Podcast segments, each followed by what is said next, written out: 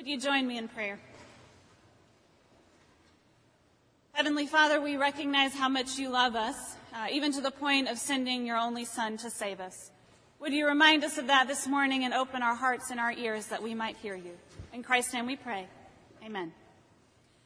Our scripture passage for today comes from John chapter 3, verses 1 through 17. Let us listen to God's word to us. Now there was a Pharisee named Nicodemus, a leader of the Jews. He came to Jesus by night and said to him, Rabbi, we know that you are a teacher who has come from God. For no one can do these signs that you do apart from the presence of God. Jesus answered him, Very truly I tell you, no one can see the kingdom of God without being born from above. Nicodemus said to him, How can anyone be born after having grown old? Can one enter a second time into the mother's womb and be born? Jesus answered, Very truly, I tell you, no one can enter the kingdom of God without being born of water and spirit. What is born of flesh is flesh, and what is born of the spirit is spirit. Do not be astonished that I said to you, You must be born from above. The wind blows where it chooses, and you hear the sound of it, but you do not know where it comes from or where it goes. So it is with everyone who is born of the Spirit. Nicodemus said to him, How can these things be?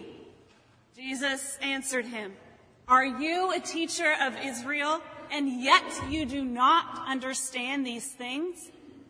Very truly, I tell you, we speak of what we know and testify to what we have seen, yet you do not receive our testimony. If I have told you about earthly things and you do not believe, how can you believe if I tell you about heavenly things? No one has ascended into heaven except the one who descended from heaven, the Son of Man. And just as Moses lifted up the serpent in the wilderness, so must the Son of Man be lifted up, that whoever believes in him may have eternal life. And this is the part you all know. For God so loved the world that he gave his only Son, so that whoever believes in him might not perish but have eternal life. Indeed, God did not send his Son into the world to condemn the world, but in order that the world might be saved through him. This is the word of God for us, the people of God. Thanks. Now, this story includes the rock star of all Bible verses, John 3:16. It's like the lead singer of a band whose name everyone knows, and if John 3:16 were a singer, it would only need one name, like Cher or Bono. We know it by its verse number because it's like famous. But what if, like all celebrities, we think we know it because of its image being worn into our brains, its repetition, its presence on t-shirts and mugs and hats and Bible covers and books and wall hangings? But in the end, maybe we lose something when we turn John 3:16 into a celebrity, just like none of us really know Cher. For instance, how many of us remember that John 3:16 comes in the middle of this story about Nicodemus? If I'm honest, I'd have to say that a lot of times I forget. This verse is so common, so popular, it overwhelms everything else around. The third chapter in John is overwhelmed by this verse, like a dish with chili powder, or a concert where Bono is the headliner. Whoever the opening band is walks out so pumped for the largest crowd of their lives, but everyone is just chanting, Bono, Bono. Except there's something else in this story. Something nearly as famous. The call to be born again. While hardly anyone is going to dislike John 3:16, you'll find a whole variety of thoughts about being born again. Some people view it with anticipation, reverence. It is the thing, being born again. Write down the time and the day and the place when you prayed the prayer and were born again. but others view it with suspicion. Others like Langston Hughes. When he was going on 13, his aunt's church held a revival. Every night for weeks they met. And the last night was designated for children. He was escorted to the front pews with all the other youngsters in the church who hadn't yet been brought to Jesus. Langston was expectant. He was expecting to see this light, to feel something happen, and then God would be with him forever. So the preacher starts preaching. He's really wound up. He's throwing his arms, yelling and jumping until he's sweating. Some of the kids jump up right away, crying. Others waited. The congregation begins to sing in the background. Some kneel to pray. Langston just kept waiting to see Jesus, to see that light. And the preacher keeps preaching, the congregation keeps praying, kids standing up one by one, until there are only two boys left Langston and another boy named Wesley. Finally, Wesley leans over and whispers, I'm tired of sitting here. Let's get up and get saved. So he does. And that leaves Langston alone. Sitting on that pew, wondering what God thought of Wesley, who certainly hadn't seen Jesus, but was sitting up there kicking his feet. He felt bad for making everybody wait, so eventually he got up too. The room breaks out into a sea of shouting. Waves of rejoicing swept the place. People leapt in the air. But that night, Langston cried His aunt thought it was because he was talking to God, to the Holy Spirit, but he was crying because he hadn't seen Jesus. Say John 3:16 and everyone is on board. God so loved the world that he gave his only son. We were bad, but God's love is good. Now we're saved. Everyone is on board. But wedge John 3:16 into the middle of a story about being born again, and it tastes a little different. But we have to wedge it in the middle. Because Jesus lays it pretty thick on Nicodemus. If you're not born from above, you can't see the kingdom of heaven. If you're not born from above, you can never enter the kingdom of heaven. You have to be born from above. Understanding born from above is really important, not just because it's misused, but because Jesus says it's really important can't write that off. That's not an option. I mean, it is, but then you have to get rid of John 3.16 as well. So this morning, we're pushing past our surface understandings of John 3.16 and born again. Because knowing who Bono is and knowing Bono are two different things. We're pushing past our surface understandings of John 3.16 and born again because these things are not meant to be separated. They're the lyrics and chorus of the same song. A song that God wants to sing to us. This song began when God spoke creation into existence. His song swept over the chaos and out of nothing spun supernovas and black holes, stars so big that it would literally take you 10 million hours to fly to them in a jet. Then he whispered, Every hair on your head and the color of your eyes. He loved us enough that he gave us voices and languages to join the song, to create, to glorify, to join the choruses of angels and oceans singing God's song. With our breath and voice, though, we created our own rhythm and our own melodies that we hope will save us songs of arrogance, apathy, greed, hate.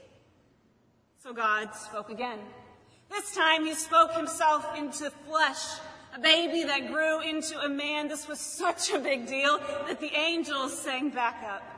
The heavenly hosts joined in the divine song, interrupting that time's regularly scheduled program of soldiers and taxes and purity codes. Interrupting our regularly scheduled program of work, Distraction by the phone, TV, Facebook, Instagram, vacation, sports, hunting, family time. Today, like back then, many of us are so busy that we miss the song completely. God sang himself into the flesh to live and to die. But why? John 3:16. For God so loved the world, so loved soldiers and doctors and cowards and traitors and unwed mothers and soccer moms and CEOs and ex-cons and Burger King janitors. God so loved the world that God joined us in the middle of our hurting so that we could hear God's song of what is real and true and everlasting so that we could hear his song and know it is our song and that can never be taken away. For God so loved the world that he gave his only son that everyone who believes in him may not perish but have eternal life. He did not come to condemn the world. He came to save it. That is John 3:16. The power of that verse is that it takes the song that God is singing and it wraps it up into one verse. One verse about God's desperate love for us, his children. A love that couldn't help but leave everything behind, even the protection of divinity, that he might suffer beside us. There's a reason John 3:16 is the Bono of the Bible. The truth of it is that powerful, the entire love song that God sings to us summed up in one verse, John 3:16. But we forget. We forget that this love song that we hear to all of us originally started as a private conversation between Jesus and Nicodemus. We forget that this famous Bible verse was spoken just to one man, Nicodemus. This Pharisee, this leader of the Jews, this man who knew the traditions and the laws, Jesus told him that he had to be born from above before he told him John 3:16 which means we too are called to be born from above we who know the traditions and all the laws. We know the right lingo to use about salvation in the Trinity. We who know in our minds who Jesus is are asked to be born from above. Nicodemus, a leader among religious officials, was told by Jesus himself that he must be born from above. Because Jesus has no desire to sing some feel good song about how much he cares and then pat us on our back and send us on our way. No, you see, Jesus is interested in transforming our lives. And the level of change that Jesus is talking about, the only way he can describe it is being born again. You were born once. I promise, it's true. All you knew when you were born was hunger and fear. From there, you either learned the presence of love or its lack, you learned to speak, to understand how the world works. You learned what kind of food to eat, what's appropriate and what's not. In short, the world taught you what songs to sing. And it wasn't all God's song. Even if you learned the Christian words, learned the Christian prayers, learned the Christian rituals, and the phrases, God bless you, I'll pray about it, even if you learned all the notes of the song, we know that doesn't make you a Christian. We know because Langston Hughes' story rings true. He grew up in the church, stood up to be born again, but then nothing, no rush of the Spirit, no flash of light, that moment where his church claimed that he was born again, that's when he began to drift away from God like a boat someone forgot to tie to the dock. After Jesus tells Nicodemus that you must be born from above, born of the Spirit, Nicodemus asks, How can these things be? What tone do you think Nicodemus asks with? Doubtful? How? How can these things be? A man who has seen too many broken homes, broken bodies, broken dreams to believe that humanity can ever change. Was he amazed? How can these things be? A man who hardly believes that this promise is true, who wants it so badly he needs to know before he dares to hope it'll happen. Contempt? How can these things be? A man tired of idealists who dream big and never back it up with actions. Like Langston Hughes, he's seen behind the curtain and he thinks he knows. Or was it casual? How can these things be? A man having an argument, wondering about an answer in the same way we ask someone to explain a math program or how to merge Excel spreadsheets. Bible doesn't say what tone Nicodemus used, which lets us read Nicodemus's question in our own voice. Jesus promises that we can be born from above, then he demands that we are born from above in order to see the kingdom of heaven, to enter the kingdom of God. Nicodemus asks the right question. Whatever tone you ask it in, it's the right question. You can look at so-called Christians all over the world and ask, how can these things be? Do we believe?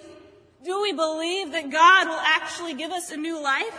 Do we believe that God will reach so deep down into us, change us so completely, fill us so full of the Holy Spirit that people will look at us and say, no, she's not the same person I knew before.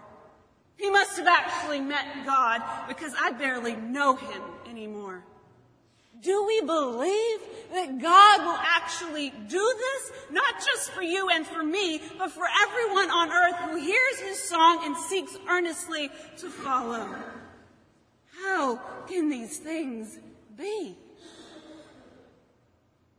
The reason John 3:16 comes right after this promise of new birth is because the scale of that promise requires this level of commitment. The scale of the promise is John 3:16, the bono of the Bible. For God so loved the world that he gave his only son that whoever believes in him may not perish but have eternal life promise of eternal life requires a fitting commitment.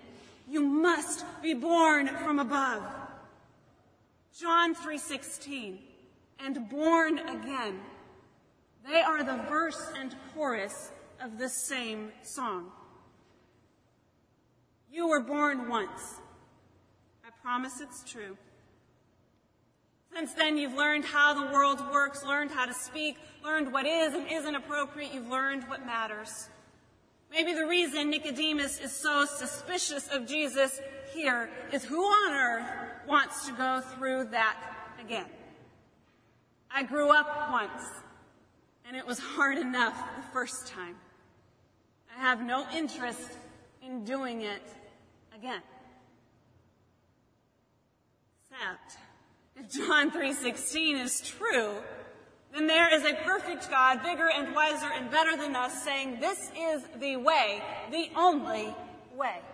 Forget how you learned how to speak. Let me teach you. Forget how you learned how to work. Let me teach you. Forget how you learned to protect yourself. Let me teach you. John 3:16 as a celebrity verse is this lifeless feel-good promise, a vague idea that things will work out.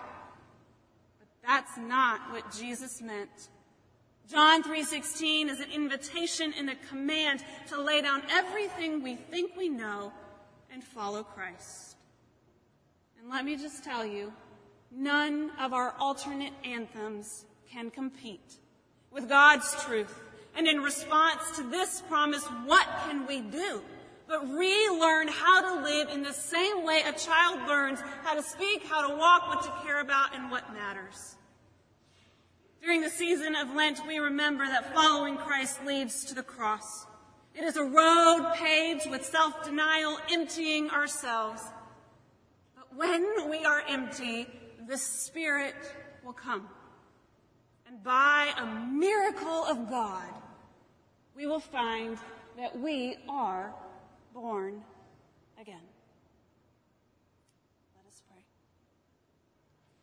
Lord, we see the song that you sing in creation. We see that this song reaches down into the depths of us to show us how much you care and how much you love us. We only ask that we might respond in a way that shows our commitment to your kingdom. Give us the courage to follow you, even if it leads to the cross. In Christ's name we pray.